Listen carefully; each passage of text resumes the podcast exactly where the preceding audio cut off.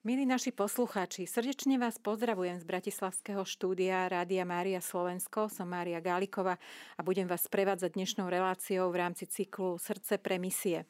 Dnešnou reláciou vlastne uzatvárame prvý rok tohto cyklu Srdca pre misie a tešíme sa, že ste si našli čas nás opäť počúvať. Našimi hostiami boli doteraz v priebehu roka vždy kňazi, misionári, alebo misijní dobrovoľníci, ktorí sa podelili s nami o svoje zážitky a skúsenosti z misijného pôsobenia. Dnešná relácia sa bude dotýkať Vianoc, narodenia Ježiška, Betlehema a, a bude trošku taký, taký náš netradičný host, ktorý vám bude o tomto všetkom rozprávať. Som veľmi rada, že môžem privítať v našom štúdiu Pátra Jeremiáša Kvaku. Vítajte, Páter Jeremiáš. Ďakujem pekne. Tešíme sa, že ste prišli a prijali naše pozvanie a prišli ste až z Hlohovca do Bratislavy, aby ste mohli uh, rozprávať našim poslucháčom o svojej misii v Betleheme. Tak sme nazvali túto reláciu dnešnú Misia v Betleheme. Vianoce, jasličky, Betlehem, je to také, také milé obdobie roka, ktoré má každý rád. Myslím si, že nielen veriaci, ale aj neveriaci si kupujú darčeky a, a navštevujú sa a, a robia oslavy a, a berú to možno trošku ináč. Predtým, než si povieme o tej vašej misii a, a objasníme poslucháčom, že čo vlastne znamená misia, františkánska misia v Betleheme, mohli by ste nám trošku povedať o vás ako o, o františkánovi, ako ste sa dostali do tejto rehole, alebo vôbec ako ste sa stali kňazom a čo bola taká vaša motivácia? Tak, e, no to už je pár rokov, čo som v reholi, alebo už dokonca sa dá rátať aj na desiatky rokov. Ehm, moje také vlastne počiatky františkánskej spirituality a vôbec e, nejakého záujmu o reholu tak siahajú predovšetkým e, ku bratom a sestrám, ktorí vlastne žili v Prešove a teda žili františkánsku spiritualitu, takže naši bratia mali tam kláštor a potom tam ešte boli aj školské sestry, ktoré vlastne tiež e, žijú túto františkánsku spiritualitu a to bol asi podľa mňa ich príklad. Bol pre mňa takým asi najväčším nejakým upútaním na práve tento spôsob života. No a potom aj taká možno túžba po, po, po vôbec po takej tej zasvetení sa, nasledovať vlastne alebo plniť, žiť evanielium alebo evanieliové rady, tak ako je to vlastne napísané, také trošku zbližšia. Tak myslím si, že tak by sa dalo charakterizovať to, že čo bol vlastne taký podnet k tomu, aby som vlastne vôbec sa stal františkánom a potom neskôr vlastne aj prijal kniazku vysviacku a teda štúdia a tie všetky veci, ktoré k tomu boli. Um, tiež je to možno aj také zaujímavé, lebo ja som nie od mala rozmýšľal o tom, že by som bol nejaký kňaz alebo teda reholník, ale práve boli to tie roky mojej mladosti, dokonca možno že len pár rokov predtým, ako som do rehole vstúpil, tak som si to tak nejako viacej uvedomil.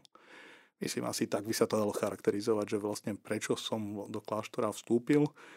A čo na to vaša rodina, vaši rodičia alebo súrodenci, ako sa k tomu postavili? No, Prijali to? My sme doma mali tak, že to ešte moja sestra vlastne sa vždycky tak nejako pýtala, že keď, ešte keď sme boli menší ako deti, sme chodili na základnú školu, že či nám rodičia budú určovať, kam máme ísť študovať.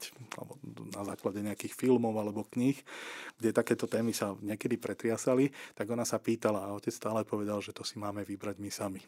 Takže my sme si to vybrali sami, e, naši rodičia nám do toho nezasahovali a teda vlastne aj moje rozhodnutie ísť do rehole bolo čisto ako keby na mne a rodičom som to oznámil v podstate no len možno pár mesiacov predtým, ako som do kláštora skutočne vstúpil. Takže museli to prijať. Ako to prijali, neviem. Ostali ticho, takže, takže neviem, neviem, ale myslím si, že áno, asi áno. Čiže ste ich prekvapili, ale zároveň možno cítili tú radosť aj smútok z odlúčenia, ale zároveň aj radosť, že teda majú, majú v rodine kniaza a, a tak ono, ono duchovnú to, osobu? Ono to vždy ide postupne, lebo človek, keď do kláštora vstupuje, tak tam sú ešte roky formácie, do, dosť veľa rokov formácie a za tie roky sa dá všeličo vlastne e, všeličo prežiť, zažiť, zistiť vlastne, že či tam vôbec rehola a vôbec reholný život je, je pre vás nejakým spôsobom ako vhodný alebo, alebo že teda eh, je lepšie sa vrátiť normálne do civilného života. Takže ono na začiatku to ešte nevyzeralo, že niečo všetko bude, ale nejako to takto pán Boh viedol, že teda áno, stal som sa kňazom, ostal som teda samozrejme slúžiť teda v tejto reholi prežili sme všeličo možné už za tie roky, ale, ale ako, myslím, že to je proste, pán Boh ma povolal, žijem toto zasvetenie, teším sa z neho. Môžem prezradiť našim poslucháčom aj to, že ste vlastne študovali aj, aj vo Svetej Zemi v Jeruzaleme určitú dobu? Boli to 4 roky v podstate teológie, ktoré, teda tej základnej teológie, ktorú som mal v podstate predtým, ako bola kniazská vysviacka. Prvé dva roky ešte teda viac menej filozofie boli tuto v Bratislave a, a zase teda tie posledné 4 roky boli zase práve v tom Jeruzaleme. Samozrejme, že to bolo veľmi obohacujúce a myslím si, že tam vlastne práve počas tej doby som nejakým spôsobom pochopil, čo je to Svetá Zem, čo je misia Františkánov vo Svetej Zemi. Zažil som si to, spoznal som tam ľudí a, a teda to sú všetko tie moje skúsenosti, ktoré som tam vlastne takto mohol získať. Dodnes toho žijem, je to jedna z veľmi dôležitých, alebo teda jedna etapa veľmi dôležitá môjho života, aj, aj myslím si, že nejakého môjho formovania lebo tá Svetá Zem v podstate sa zo mnou ťahne ďalej, ale tak trochu myslím, že asi s každým bratom, ktorý teda aspoň minimálne z našej provincie tam študoval, tak, eh, tak teda to určite zasiahne každého. A je to dobré, je to dôležité, je to veľmi obohacujúce. No okrem toho, že, že ste teda uh, v reholi Františkanov uh, ako, ako kňaz a, a pastoračný kňaz, tak ste boli určité obdobie aj takej vyššej, na vyššej pozícii ako provinciálny minister, môžeme povedať, a, a dokonca aj také dlhšie obdobie? Tie Koľko naše, rokov ste boli? Tie naše obdobia sú vlastne ako priamo predpísané. Ono je to 6 rokov, takže ja som bol mm. práve tých 6 rokov ako, ako v podstate uh, z tej aspoň novodobej histórie po komunistickej, tak vlastne uh, viac menej sme všetci asi tí provinciáli, ktorí boli, tak boli práve po tých 6 rokov. Ehm, je to taký ten normálny čas. Ono sa potom ešte môže to nejakým spôsobom predlžiť, ale to už sú také trošku by som povedal špeciálnosti e, takého nášho vlastne vnútorného práva, ako je to vlastne definované. E, práve tým, že sme ako rehola, ktorá má definované nejaké časy a viac menej stále v tých periódach sú Eh, provinciálne kapituly, kde sa volí nový provinciál, tak eh, tým pádom vlastne tam je pekne vidieť, že to je tak na etapy, že proste raz vás bratia zvolia, potom, eh, potom vlastne to obdobie slúžite, potom sa zvolí niekto druhý a vy sa vraciate späť do normálneho života ako v bežnom kláštore, bežný reholný život. A Takže, trochu si oddychnete. A trochu si oddychnete. Áno, je to Od aj to. tej manažerskej pozície. Áno, určite to dáva oddych, keď človek nemusí priamo byť postavený do toho, že všetko musí riešiť a všetko má nejakým spôsobom na hlave aspoň minimálne zodpovednosť. Takže zažili ste už vlastne, dá sa povedať, skoro všetky stupne tých, tých, tých pozícií, funkcií vo vašej reholi. Ale prečo sme vás vlastne pozvali, práve vás, chcem vysvetliť našim poslucháčom, že vy ste zároveň, a dá sa povedať, ste taký výnimočný františkán, pretože ste komisár Svetej Zeme. a ste jediná osoba na tejto pozícii, a e, predtým, než by sme posluchačom e, vysvetlili, aj, aj by ste teda porozprávali, čo z toho vyplýva a aká, aká je vaša zodpovednosť za všetko, tak by sme si mohli povedať, že akú úlohu vlastne e, Františkáni, alebo teda svätý František, váš zakladateľ, zohral pri, pri vzniku tzv. kustódie Svetej Zeme. Myslím, že to sa hlavne spája s tým, ako svätý František vôbec vnímal svetú zem. Pre neho je to krajina, kde pán Ježiš žil, kde žili apoštoli a to je práve taký ten moment, by som povedal, že on, pre neho bolo veľmi dôležité, že čo najviac uskutočňovať e, evanielium, že snažil sa ho žiť to je viacero takých momentov, kde sa to dá v jeho živote vidieť. On veľa, veľ, veľmi často alebo veľmi rád mal, že to chcel nejakým spôsobom nielen, akože, jak to povedať, že v mysli intelektuálne prežiť a uvedomiť si to, čo povedzme je napísané vo Svetom písme. On to chcel nielen teda si uvedomovať myslou, ale aj srdcom, dokonca by som povedal aj nejakým spôsobom aj telom. A keďže on žil v dobe teda stredoveku, v tom, na začiatku 13. storočia, tak, e, tak tam vtedy vlastne boli aj také, že boje o svetú zem, o udržanie toho latinského kráľovstva, ktoré tam vlastne založili križiaci nejakých no, 100 rokov asi skôr. A, a teda e, on vlastne ako dá sa povedať osoba, alebo teda človek, ktorý žil v tom období, tak on si práve tak uvedomoval, že on chce byť ten, ktorý vlastne pôjde ohlasovať Saracénom práve o tom, že teda Ježiš Kristus je skutočne teda náš vykupiteľ a že je správne veriť v Neho. Líšil sa oproti teda v tej ére kryžiakom v tom, že on hovoril, že nie práve ako, že Svetá Zem sa nemá dobíjať mečom, ale skôr práve ohlasovaním. A práve táto návšteva jeho vo Svetej Zemi, o ktorej teda aspoň konkrétne vieme, že minimálne došiel, teda určite, že bol vo Svetej Zemi, tam je jedno také veľmi dôležité mesto, hlavne v tom križiackom období, mesto Akry, alebo dnešné Ako, tak eh, tam bol hlavný prístav, vlastne, kde pristávali ako lode, ktoré smerovali z Európy práve do tej Svetej Zeme. A on teda vieme o ňom, že teda tam bol. Už potom presné historické dôkazy, že kde všade sa pohyboval, to už až tak úplne nemáme, ale máme eh, istý spis z jeho teda životopisu, alebo teda spis, ktorý opisuje Františkov život, tak on, tam sa píše aj o tom, ako potom vyhľadal sultána, on sa totiž, to, teda sultán vtedy v tom čase bol alebo sídlil v Egypte a on sa vlastne pobral s krížiakmi práve z toho Aka do, do Egypta a chcel sa dostať k sultánovi. Tam sa od krížiakov oddelil, v podstate, povieme to už tak, že hneď ho vlastne zajali akože e, teda tí moslimovia a, a priviedli ho pred sultána, lebo sa toho domáhal. A on, teda ten životopis, e, rozpráva o tom, ako on sultánovi vyrozprával všetko o viere Ježiša Krista. A práve čo je také zaujímavé, on pôsobil veľmi autenticky. Teda na svätého Františka nič akože zvláštne, lebo on celý život žil, že keď verím, tak verím naozaj.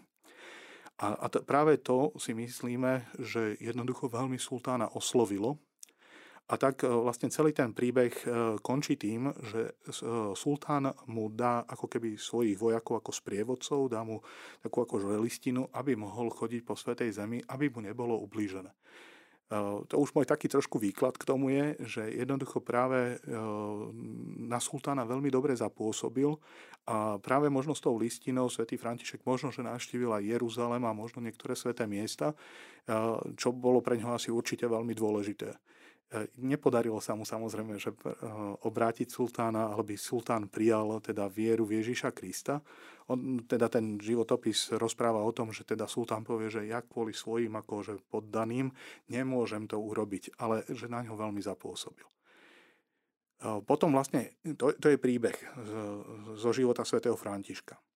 Potom je tam isté obdobie, keď vlastne celé to latinské kráľovstvo vlastne zanikne v Izraeli, alebo teda v, tom, tej svetej zemi v Palestíne. A to, to je koniec 13. storočia. A je tam možno nejakých niekoľko desiatok rokov, keď, keď vlastne nie, by sa dalo povedať, žiadni kresťania nie sú vo Svetej Zemi.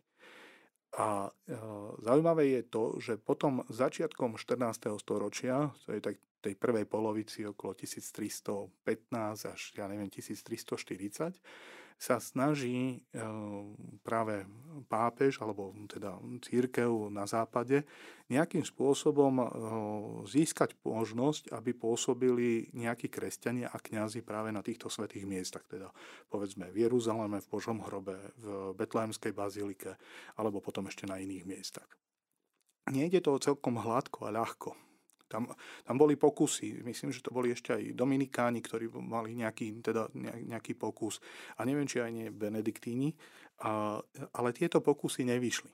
Nakoniec e, to vyšlo tak, že práve v tej, dajme tomu teda tá prvá polovica 14. E, storočia je, že sa podarilo františkánom zriadiť ako keby prvé kláštory a to boli práve e, Boží hrob, Betlehemská bazilika narodenia a potom Večeradlo. Tak, takto sa vlastne dostali františkáni do Svetej Zemi.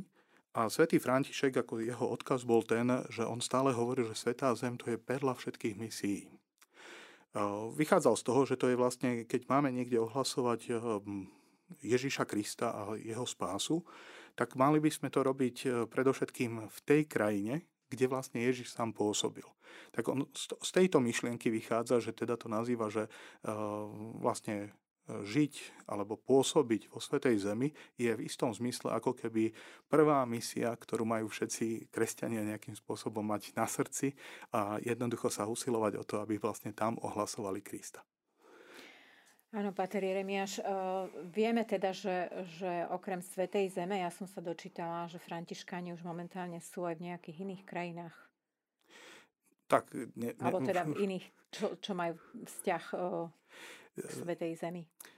Tam sa vlastne vytvorilo také obdobie, ja som vlastne spomenul, že teda prvé tie kláštory, ktoré vznikli na území nazvime to Osmanskej ríše, alebo teda kde, kde žili čisto ako v tom období čisto Mohamedáni, tak oni potom vlastne získavajú ďalšie a ďalšie miesta. A všade, kde sa vlastne Osmanská ríša nejakým spôsobom rozšírila, to znamená, či už zoberieme Severnú Afriku, ale takisto aj možno pre nás ďaleko bližšie Chorvátsko alebo proste Balkán, tak vlastne tam si môžeme všimnúť, že vždycky následovala presne tá istá, ten istý scenár. Že jednoducho eh, tam, na týchto územiach, moslimských územiach, akceptovali z katolíckej církvy, alebo vôbec celkovo z, kresťan, z kresťanského sveta, jedine jednu reholu.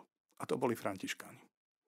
Takže e, preto sa vlastne tam môžete nájsť vlastne tie kláštory sa oni rozšírili, hovorím, Balkán to čisto, však to poznáme skoro až dodnes, tam vlastne to rozšírenie františkanov je veľmi veľké, ale potom vlastne, aby sme neostali len pri Svetej Zemi, tak e, vznikali kláštory e, vlastne až smerom do Egypta a takisto vlastne do okolitých dnešných krajín, by sme povedali Libanon, Sýria, Jordánsko, to, to je vlastne také, čo bolo takéto prvé, potom ale aj eh, Rodos a Cyprus a tie ostrovy. Ehm, trošku menej sme boli možno Grécko alebo dnešné Turecko, tam ale potom postupne už zase prichádzajú aj iné ešte rehole, ktoré, ktoré tam vytvárajú svoje misie. V dnešnej dobe je to tak, že už teda nie sme jediní, ktorí pôsobia v, v moslimských krajinách viac menej už tam pôsobia asi všetky rehole, alebo teda no, každá, ktorá v ktorej krajine sa nachádza, ale nejakým spôsobom pre nás tie vlastne misie stále ostali ako veľmi dôležité v tých moslimských krajinách. Ďakujeme za vysvetlenie toho historického podkladu, že vlastne ako, ako František sa dostal do Svetej Zeme. Sme v rozhovore s pátrom Jeremiášom Kvakom, františkanským kňazom, ktorý prijal naše pozvanie do našej relácie.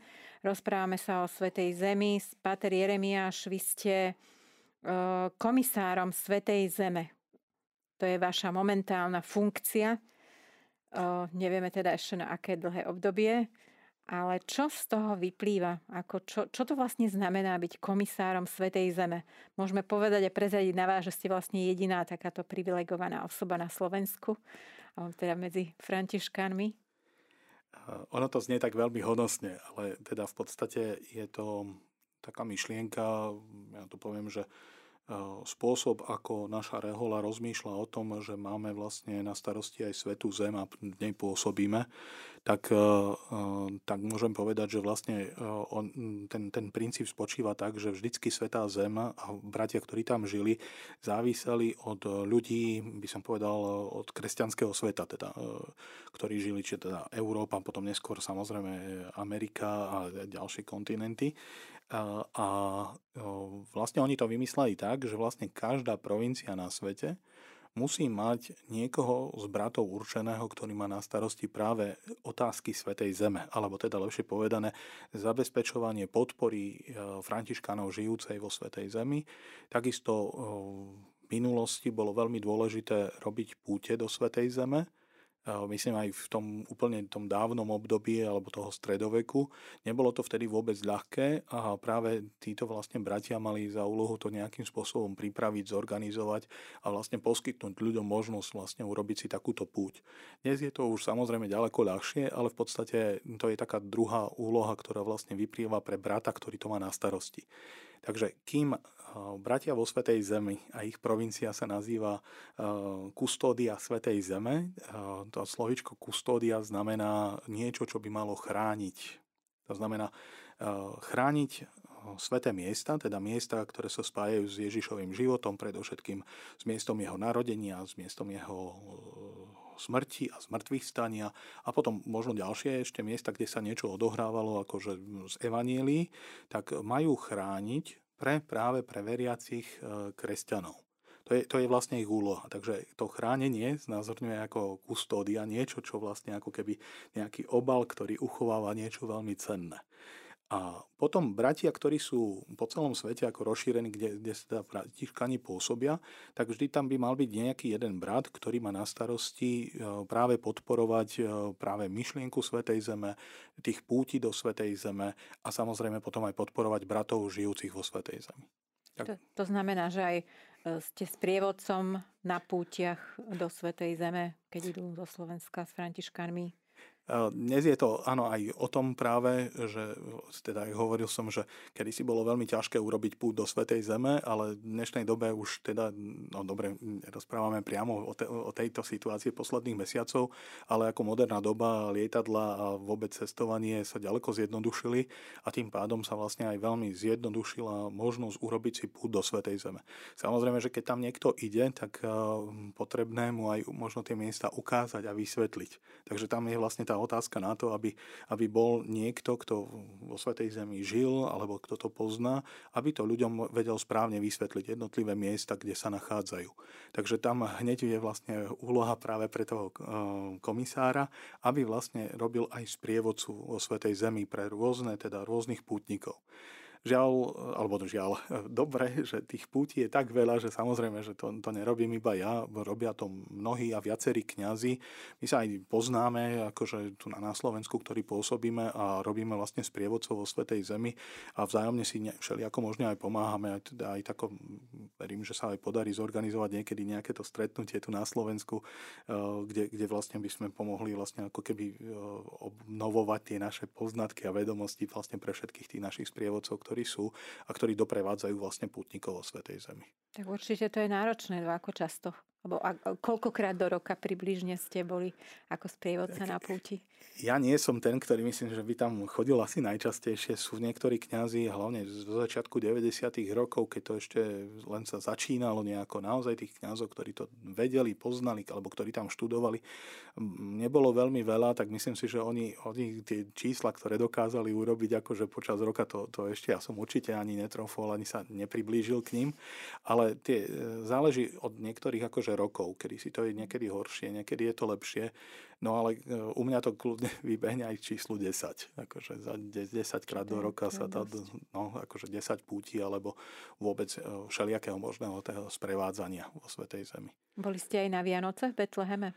Keď som študoval, tak som bol na Vianoce v Betleheme. E, spomínam si na tie roky, Vtedy to bolo ešte relatívne, by som povedal, že pokojné, aspoň teda prvé dvoje Vianoc boli dobré, tie tretie už boli horšie, ale, ale akože zažil som to na všetko. Je ale pravda, že možno tá naša romantika, ktorá sa spája s Vianocami, že sneh, stromček, darčeky, štedrá večera, to, to proste tam nie je.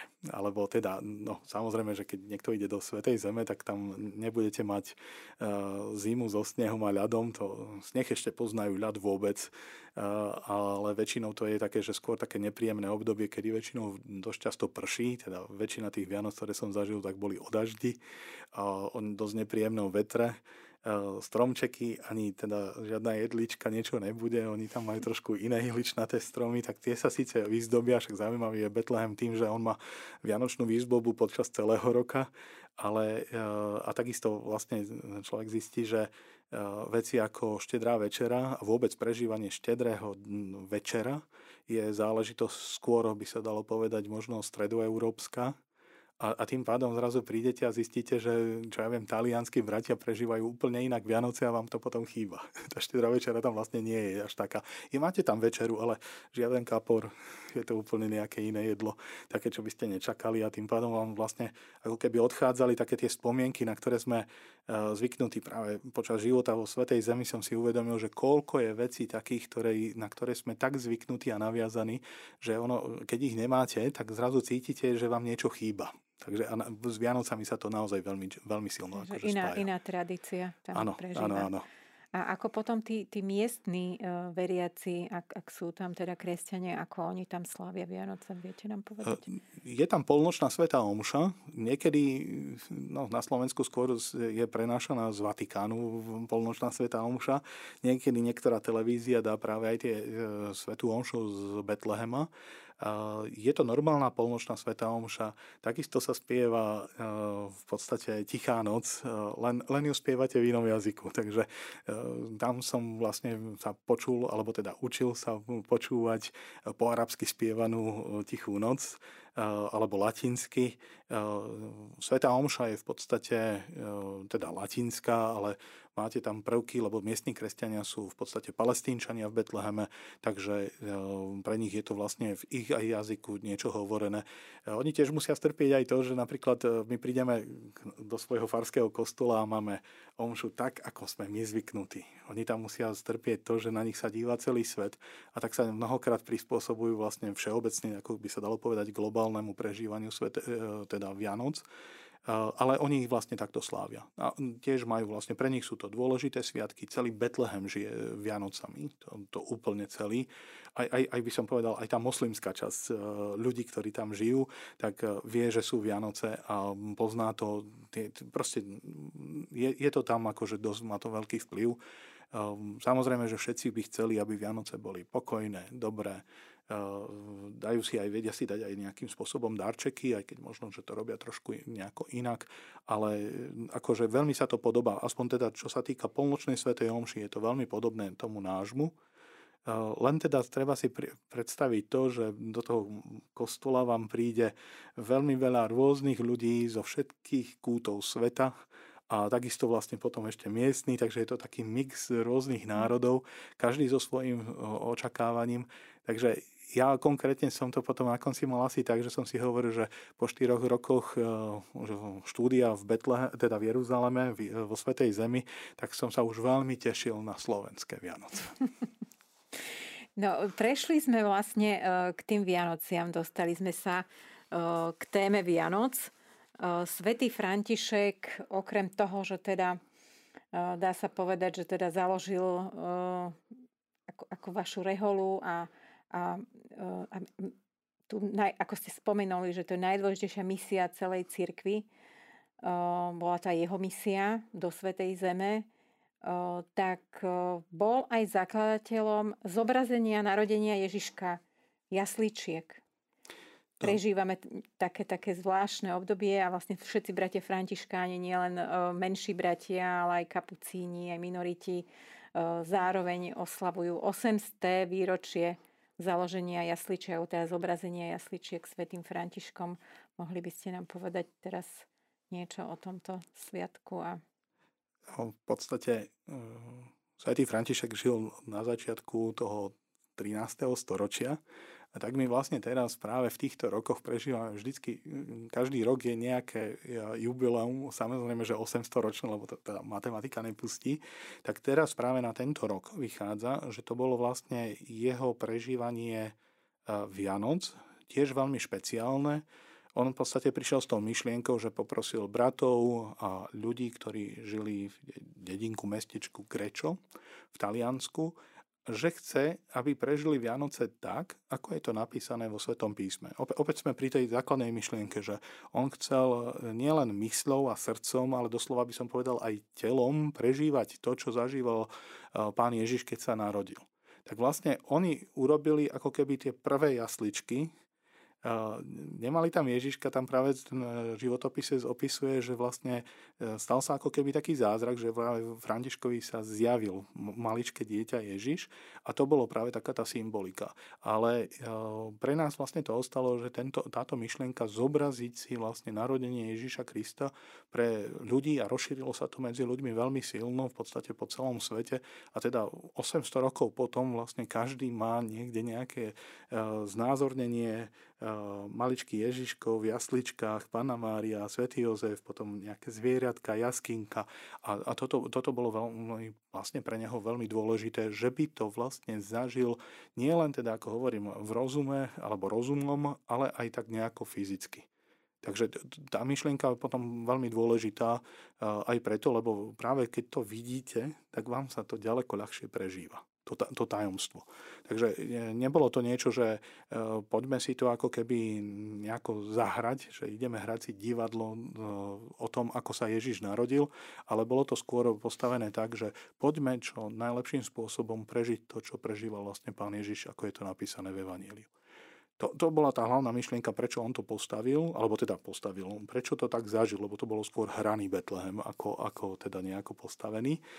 A, a tá tradícia vlastne tým, že je teraz 800 rokov, tak v podstate celá tá františkánska rodina chceli vlastne ako priblížiť e, ľuďom práve prežívanie tohto e, výročia, jubilea, tak e, vlastne oni požiadali, napísali takú vlastne žiadosť vlastne na kongregáciu do Vatikánu a vyžiadali alebo prosili o to, či by boli možné udeliť v tomto období vianočnom pri tomto výročí možnosť získania úplných odpustkov. To, to je práve, by som povedal, že prečo je to tohto roku také významné. A, a teda vlastne od um, sviatku nepoškodeného počiatia Pany Márie až do Hromníc, teda do 2. februára, každý jeden veriaci, ktorý navštívi františkánsky kostol, a teraz nemyslím len našu reholu, ale myslím tým úplne ako celú františkánsku rodinu, takže aj samozrejme kapucínske kostoly, minorické kostoly a rôznych ako kongregácií, aj ženských kongregácií, ktoré majú vlastný kostol a majú tam vlastne zobrazený Betlehem, čo asi v každom kostole je, mm. tak e, kto sa pomodlí pri, alebo teda navštívi takýto kostol a príde vlastne k tým jasličkám, alebo teda aspoň je tam v tom kostole, díva sa na nich, v podstate nejakým spôsobom sa modlí, alebo by sa dalo povedať, alebo to môže byť aj kľudne nejaká meditácia, chvíľku zostať v tichu. Proste uctiť si malého Ježiška eh, v tom Betleheme, eh, akýmkoľvek spôsobom, všeobecne povieme, že modlitbou, eh, tak vlastne má možnosť za normálnych podmienok získať úplné odpustky. Odpust... Čo sú tie normálne podmienky ešte, keby ste nám... Tie normálne podmienky, ako vždycky teda býva pri získavaní úplných odpustkov, tak vlastne Mala by byť v milosti posvedzujúcej, to znamená, nemali by sme mať ťažký hriech. Ak ho niekto má, tak vlastne ide na svetú spoveď, aby teda tam ten hriech odpustila a vlastne on takto získa milosť posvedzujúcu. Ďalšia vec je, mali by sme v ten deň pristúpiť svetému príjmaniu, to znamená byť na svetej omši, aby sme mohli ísť na sveté príjmanie. Ďalšou takou základnou podmienkou pri získavaní odpustkov, úplných odpustkov akýchkoľvek, je, že musíme mať snahu sa vyhnúť akémukoľvek hriechu, alebo teda náklonnosti k tomu hriechu. A potom vlastne treba splniť nejaký úkon je, je veľa, alebo teda veľa, to je také relatívne slovo, ale oproti povedzme stredoveku je ich relatívne viacej možností, kedy sa počas roka dajú získať úplné odpustky. Možno také, čo si najlepší ľudia pamätajú alebo vedia, tak napríklad na uh, Sviatok všetkých svetých, alebo potom vlastne je to obdobie, uh, keď chodíme na cintoríny, tak vlastne tou cestou vlastne na ten cintorín, pomodliť sa za zomrelých, je vlastne ten skutok, ktorý, ktorý vtedy sa dá získať úplné odpustky. No a teraz tento skutok sa spočíva v v tom, že prídeme a navštívime františkánsky kostol, ako hovorí všetkých tých františkánskych reholí, aké sú, a ticho sa pomodlím, alebo teda a pomodlíme sa pred, e, pred Betlehemom. Tá modlitba nie je presne špecifikovaná. Samozrejme, že každý má niekedy rád, že prídete do kostola a je tam povedzme nejaký prospekt, kde nejakú modlitbu máte napísanú. Tak to je pre ľudí ako pomôcka, ale môžu sa pomodliť čokoľvek. Alebo proste to je, modlitba nakoniec nie je formulka, ktorú rozprávame, ale čas, ktorý venujeme Bohu. Takže keď našu dušu vlastne trošku nakloníme práve uvažovaniu o tajomstve narodenia Ježiša v Betléme. No a potom už je len posledné ešte, e, vždycky úplné odpustky sa spájajú s tým, že sa modlíme na úmysel svätého Otca, to znamená pápeža, a, a teda už sa zaužívalo, že to sú modlitby, teda tri také najznámejšie, a to je Očená, Zdravá z Mária, Sláva Otcu. Tak tieto všetky podmienky treba splniť na to, aby človek mohol získať e, napríklad v tomto čase odpustky. Tieto odpustky sa získavajú pre toho človeka, ktorý sa modlí, alebo teda on sám za seba. Potom sú tam ešte také špeciálnosti a to je to, že keď niekto nemôže ísť napríklad kvôli chorobe, alebo povedzme už nemá na to síl alebo prostriedky, aby sa dostal do takého kostola, tak môže obetovať práve ten svoj kríž, ktorý má, svoje utrpenie práve ako, ako svoj vklad a vlastne za to môže získavať práve tie úplné odpustky. Všimla som si, že niektorí ľudia chodia teda každý deň v tomto čase a modlia sa pri, pri jasličkách, pri Betleheme. Má to nejak, teraz sa spýtam ako taký laik, amatér, má to význam pre bežného človeka, aby išiel každý deň v tejto v tomto čase odpustkovom a modlí sa, keď hovoríte, že je to vlastne sám za seba, že odpustky sa nevzťahujú za druhých, lebo niekto môže mať také zmýšľanie, že pôjde a každý deň sa pomodlí za nejakého zosnulého a obetuje tie odpustky za neho, alebo proste ja si myslím, nejakým že... iným spôsobom získavanie úplných odpustkov je trošku striktné, ako vždycky to tak v histórii bolo, lebo tam boli aj obdobia, kedy, kedy to bolo také všelijaké, by sa dalo povedať, tak preto vlastne církev ide vždycky tak, že stanoví vlastne ten úkon veľmi, veľmi striktne. Ja si tak myslím, že uh, ja to tak nazývam ľudovo sám pre seba, že tú matematiku toho, že koľko tých odpustkov človek získa a za čo sú a za koho sú, myslím si, že si pán Boh poráta veľmi dobre z toho, čo Pánu Bohu napríklad z Evanílii vieme, je, je vlastne veľmi milosrdný, láskavý, dobrý. Ak, si, ak ide o človeka, ktorý možno tie odpustky nepotrebuje, myslím si, že ten skutok veľmi rýchlo vie presunúť na niekoho, kto to potrebuje. To, no, vôbec celá logika úplných odpustkov spočíva v tom, že vlastne e, konaním nejakého dobra vytvárame istý poklad v nebi ako, ako církev, e, duchovný poklad, alebo to nazvime poklad lásky. A z toho sa vlastne ako keby opravujú veci, ktoré my ako ľudia, a teda celé ľudstvo všetkej, každej doby a každej histórie uh, sme našimi hriechmi zase pokazili. Veľmi často sa používa taký príklad, že v podstate odpustenie je to zmierenie. Keď som niekomu ublížil, tak keď sa s ním zmierim, tak, tak vlastne ten človek mi odpustí u Pána Boha. Ak som spravil hriech práve svetou spovedou, ľútosťou, tak Boh sa so mnou zmieri. Odpustí mi, že som to spravil. Len práve o tých úplných odpustkov sa zdôrazňuje to, že to sú vlastne ako keby dôsledky môjho hriechu. On to niekedy hovoril, tak, ako, keď som učil náboženstvo, tak som zvykol hovoriť taký príklad, že predstavte si, že syn si požiča od otca auto, no samozrejme niekde ho tam nabúra alebo trošku rozbije, príde za otcom a poprosí ho, aby mu prepáčil, že teda nebol dostatočne pozorný a že teda spôsobil škodu. No a otec, pretože je dobrý, tak on to synovi odpustí. No ale keď spolu aj po tom odpustení prídu dole do garáže, tak to auto je stále ešte rozbité a treba ho opraviť. A to, to, na to treba vykonať ako keby kúsok dobra. A z toho sa vlastne nejakým spôsobom spája. Nie je to vždy, e, alebo teda hlavnou zložkou toho nie je len naše dobré skutky, ktoré sú práve tie momenty, ktoré sú predpísané na získanie úplných odpustkov, ale predovšetkým samozrejme Kristová obeta, ktorú on za nás e, priniesol. Tá je základná, najdôležitejšia. Ale my práve tou naš, našim životom alebo skutkami, ktoré sú pozitívne, dobré v našom živote, k tomu ako keby pokladu pridávame. A z toho pokladu toho dobra sa vlastne takéto práve tie naše um, prehrešky napravujú práve tou láskou alebo tým dobrom. Takže to, to je tá logika. A preto je vlastne si myslím, že potrebné, že kto naozaj uh, cíti, že, že, je, že môže a že chce, a že to urobí naozaj, že každý deň pôjde využiť tú možnosť získania úplných odpustkov, myslím si, že určite urobí dobre. A keď raz potom v podstate na konci nášho života prídeme do väčšnosti, tak veľmi dobre uvidíme. Myslím si, že tam sa nikto nebude pýtať, že to boli moje odpustky pre mňa, že prečo to získal niekto druhý. Alebo ako to, to už si myslím, že tu pán Boh tú logiku urobí veľmi dobre. Ďakujeme za vysvetlenie. Znamená to ešte jedna posledná otázka k tým odpustkom. Znamená to, že keď získam úplné odpustky, nepôjde moja duša do očistca? V podstate by to malo takto znamenať, lebo, teda, lebo sa napravia tresty za moje hriechy. A, a teda očisteť sa chápe ako práve, nie že nebudem spasený, ale ako keby práve bolo potrebné napraviť to, čo moje hriechy spôsobili. To znamená teda tie tresty, ktoré, ktoré niekto musí ako nejakým spôsobom vyplniť. Máme jedného pátra, ktorý nám stále zdôrazňoval. Jamu nemôžete vykopať, jamu musíte zasypať. Hriech, keď urobí nejaké zlo, tak musíte ho vyplniť dobrom. Nejde to nejako inak odstrániť. Takže to, to by mohlo byť aj tá podstata vlastne očistca, teda odpustenie hriechov, ktoré neboli odpustené, ale samozrejme aj nahradenie alebo ako keby napravenie tých trestov. Tiež možno pre dnešného človeka je možno ľahšie to chápať ako tiež, tak by sa dalo povedať ako príklad, že ako keby sme nevedeli zabudnúť v tom období, my ako proste ľudia, moja osoba, moja duša, e, e, že som urobil hriech a vadí mi to.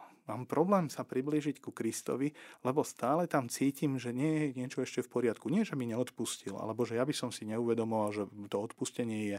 Ale nie som úplne ako keby, stále mám pred ním nejakým spôsobom, že sa držím ďalej, lebo nie som spokojný, lebo niečo ešte nie je úplne tak, ako by malo byť.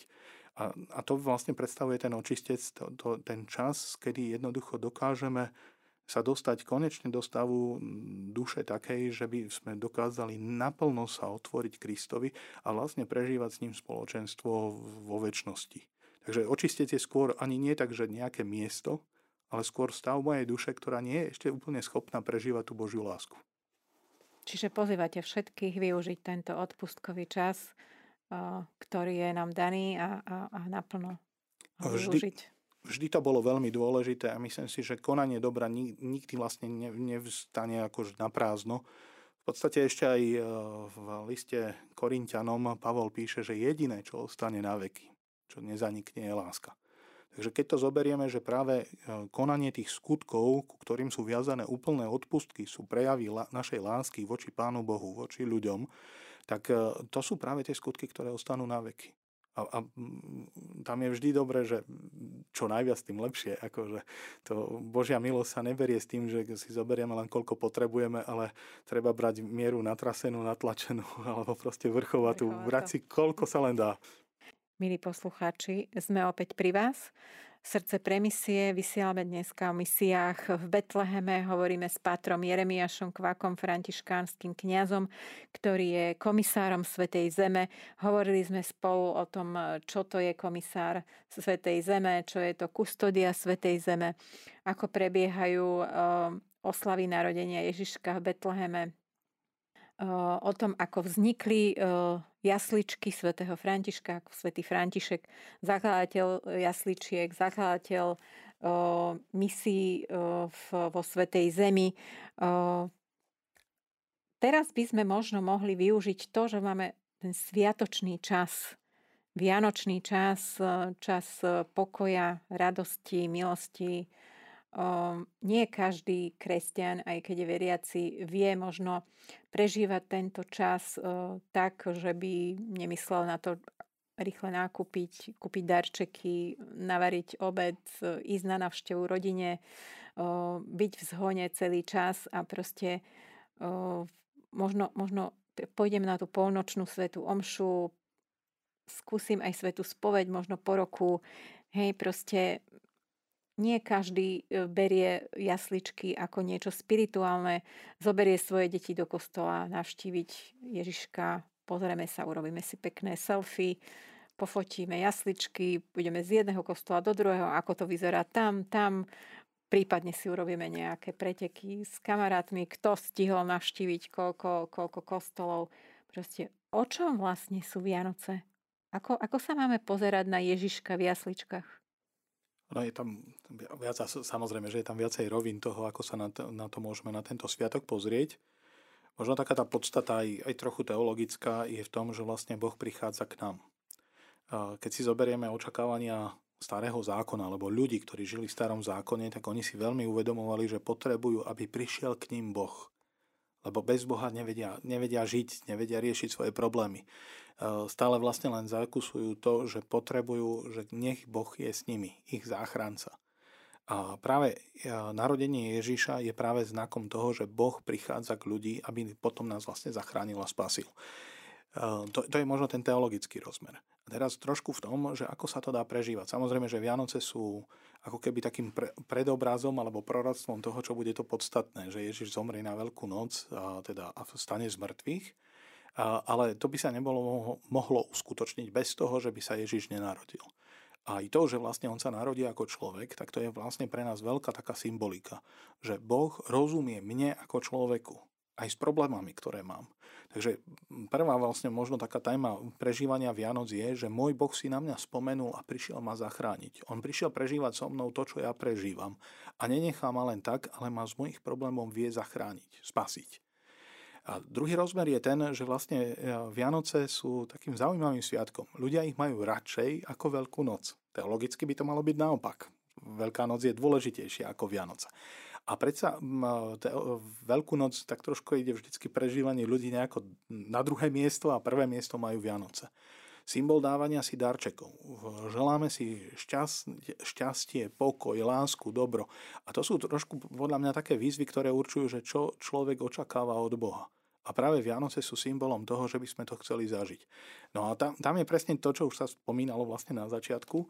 A to je, že jednoducho nemá to byť len o nejakých nákupoch, aby sme splnili nejakú tú našu formu, ako prežívame Vianoce. Máme nakúpené, dobre sme sa najedli na štedrú večeru, dali sme si darčeky, ktorý je každý šťastný. E, čím ešte hodnotnejšie, tým lepšie, alebo ako. Alebo povedzme potom aj to, že ideme pozerať e, z jedného kostola do druhého, že ako, ako kde majú aký krásny Betlehem, ako to majú krásne vyzdobené alebo vysvietené. E, to, to je forma. A od tej formy sa potrebujeme dostať v podstate, lebo potom tie Vianoce nám prejdú veľmi, by som povedal, tak povrchne. Nezažijeme z nich to, čo vlastne chceme. V tých našich želaniach, že chceme, aby to boli sviatky lásky a pokoja, my vlastne vyjadrujeme, čo skutočne je podstatou a čo by sme radi zažili. Takže v skutočnosti my potrebujeme zažiť e, sviatky, ktoré nám hovoria o tom, aby sme zažili, že Boh sa nás dotkne práve tým, že je láskavý, dobrý, že nás naplňa pokojom, eh, že nám eh, sľubuje a teda prisľubuje práve takúto prežívanie tej spásy, že naša duša bude skutočne v ňom nájde naplnenie. A, a, a toto vlastne potrebujeme zažiť. Nie tak, že budeme čakať, že Pane Bože, daj mi to, ale to sa dá urobiť jedine tým princípom, že keď Kristus je vlastne svetý Boh, tak On vlastne dokazuje svoju svetosť tým, že sa za nás obetuje. Takže aj my môžeme prežiť tieto Vianoce naplno vtedy, keď my budeme schopní druhým preukázať milosrdenstvo, lásku, odpustenie, miernosť, e, žičlivosť, práve všetky tie pozitívne vlastnosti, ktoré by sme my chceli zažívať od druhých alebo v našom živote, tak tieto sa musíme snažiť dávať e, ľuďom naokolo, okolo nás.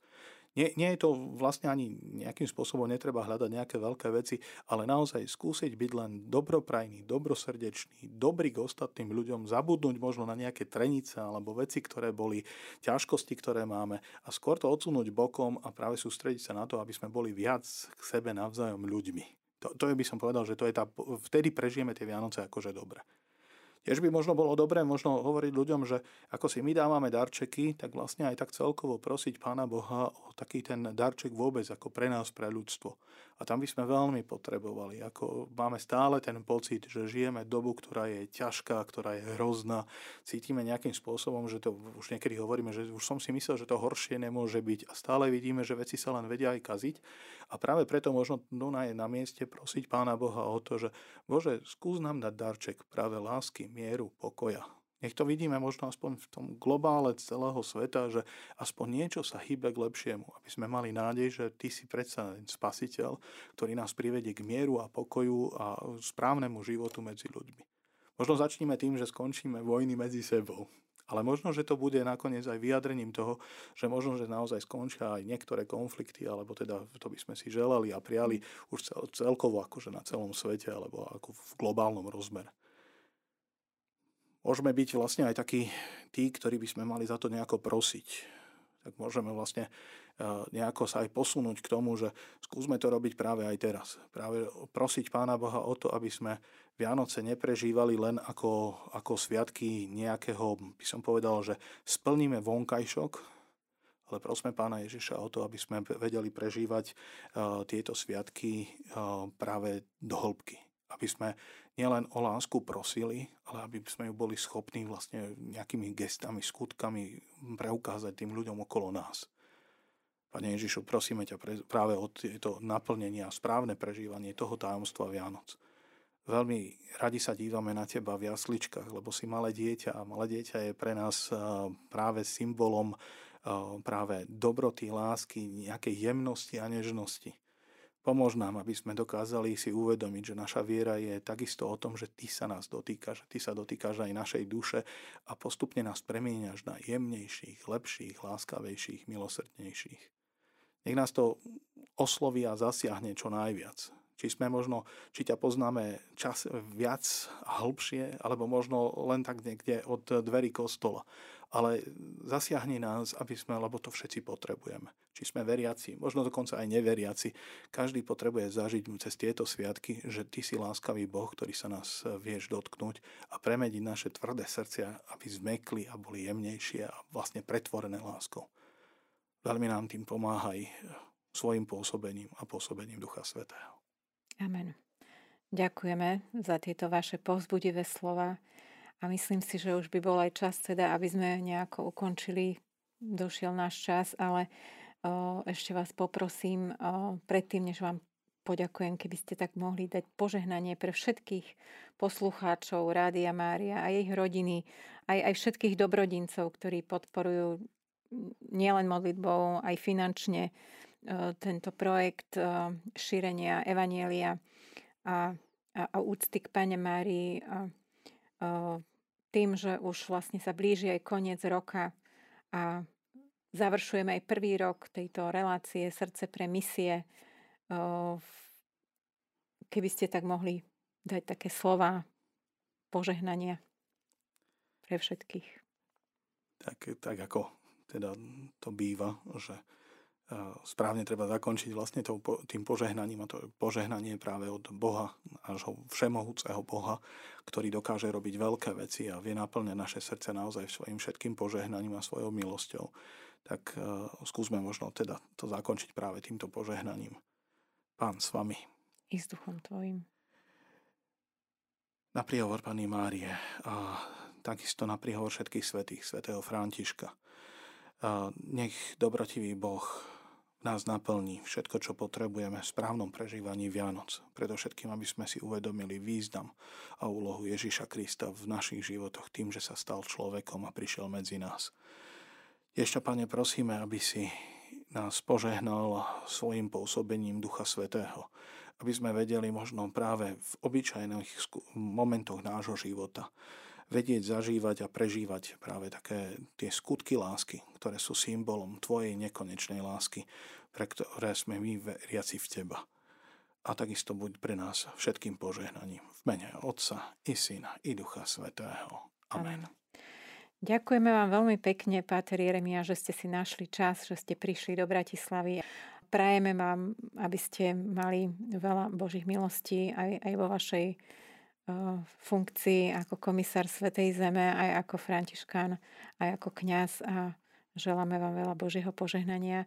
Ďakujeme vám všetkým, ktorí ste nás doteraz počúvali, ktorí ste venovali priazeň misijnej relácii Srdce premisie po celý rok 2023. Prajeme vám ešte požehnaný čas, lúčime sa s vami. Ďakujeme. Dovidenia s Bohom.